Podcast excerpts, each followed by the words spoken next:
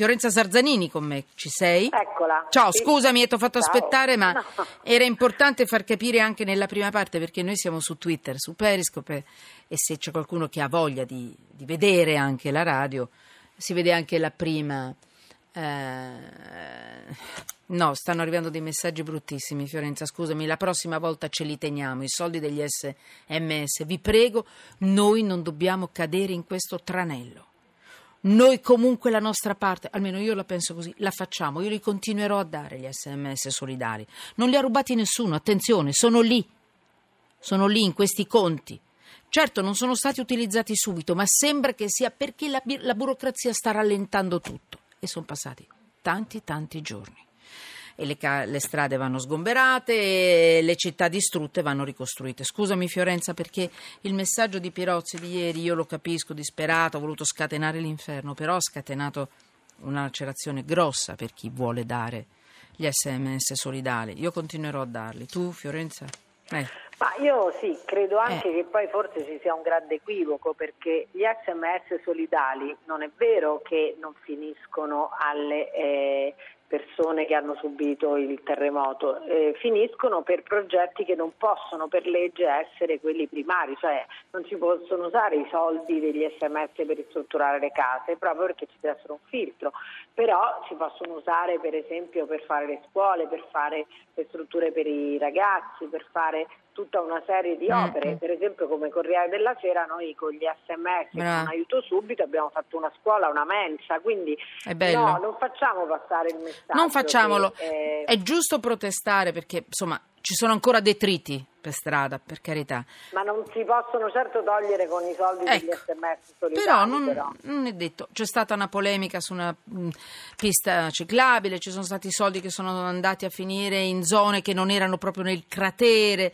cioè, quindi c'è polemica anche su questo, però vi prego, noi facciamo la nostra parte. Continueremo a parlare di questo, mi state scrivendo, spiegateci qui su Twitter. Noi continueremo, continueremo questa specie di inchiesta non un giorno e poi basta, grossa, come, un- come una specie di inchiesta trasversale che tutte le volte che riteniamo vi aggiungiamo dei tasselli per capire. È molto importante, ci saremo su questo discorso. Adesso un flash. Fiorenza Sarzanini, ehm, ti prego aiutami con la tua inchiesta di oggi sui concorsi cosiddetti, cosiddetto truccati. Che cosa è Diciamo che- successo e che cosa metti sotto inchiesta? Vai. Ma diciamo che si mette sotto inchiesta quello che è un sistema da- conosciuto da tutti, di cui tutti parlano, di cui tutti poi subiscono le conseguenze, a meno che non siano in quella ristretta cerchia di protetti dei professori universitari che li hanno scelti per essere appunto i loro ordinari all'università e eh, vengono invece allontanati. Ci sono, come emerge da questa inchiesta, dalle intercettazioni, dai eh, racconti degli stessi eh, professori che poi vengono appunto intercettati mentre parlano a cena e quindi pensano di poter parlare liberamente, ci sono tutta una fascia di ricercatori universitari che pur non avendo i titoli, ma solo perché protetti da questi grossi studi tribu- tributaristi, vengono eh, abilitati come professori universitari e quindi guadagnano tanti soldi e quindi apportano altri soldi a questi studi. E ci sono invece persone molto più meritevoli che solo perché non sono inserite in questo che è un vero e proprio sistema, un patto, così lo chiamano i eh, professori, semplicemente devono eh, ritirare la domanda, questa poi è la cosa assurda, non solo non possono vincere, ma gli viene chiesto di ritirare la domanda perché avendo troppi titoli farebbero vergognare quelli che invece passano senza averli. Qui però Per c'è un discorso volta- bruttino, pesante, eh, perché ci sono arrestati sette docenti universitari, ci sembra anche un ex ministro Fantozzi, sembra che sia indagato, ci sono professori sotto accusa. Dove è successo Firenza? Ri- Diciamolo, a Firenze.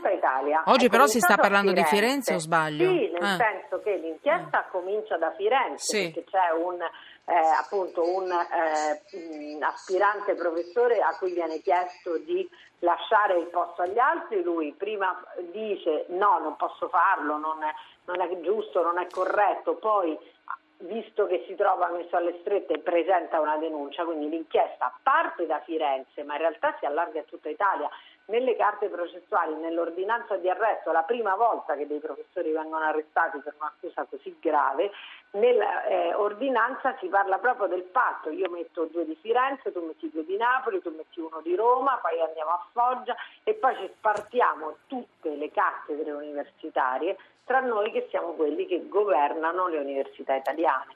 Succede Vergogna. per i tributaristi. Okay non credo che sia una cosa isolata perché loro stessi dicono che è un sistema che riguarda anche altro e sì, però... probabilmente eh. anche altro si arriverà. Fiorenza, attenzione, penso che tu, insomma, dico anche quasi un'ovvietà, quel, quel famoso slogan, tutti colpevoli, nessun colpevole. Non è Beh, così, non, non è, è, così. così tutti colpevoli e quelli che sono colpevoli pagheranno, speriamo, prima o poi, per, la, per quello che hanno combinato e ci sono sfumature di colpa e di colpe. Questi sono quelli che metteranno le mani nelle vostre tasche, nelle vostre tasse, nelle vostre, nei vostri risparmi, ma nella vostra salute, quelli che apriranno la vostra pancia ai futuri dottori, medici, perché si allargherà tutto questo, i vostri futuri avvocati, futuri, magari saranno bravissimi, ma magari no, perché sono semplicemente dei raccomandati. E io in questo caso dico veramente vergogna. Vergogna, vergogna. Ma non facciamoci. Lo so, è una battuta banale. Fiorenza, grazie. Corriere della Sera, grazie, grazie dei tuoi inchiesti. Non facciamoci cadere le braccia con questo schifo di notizie.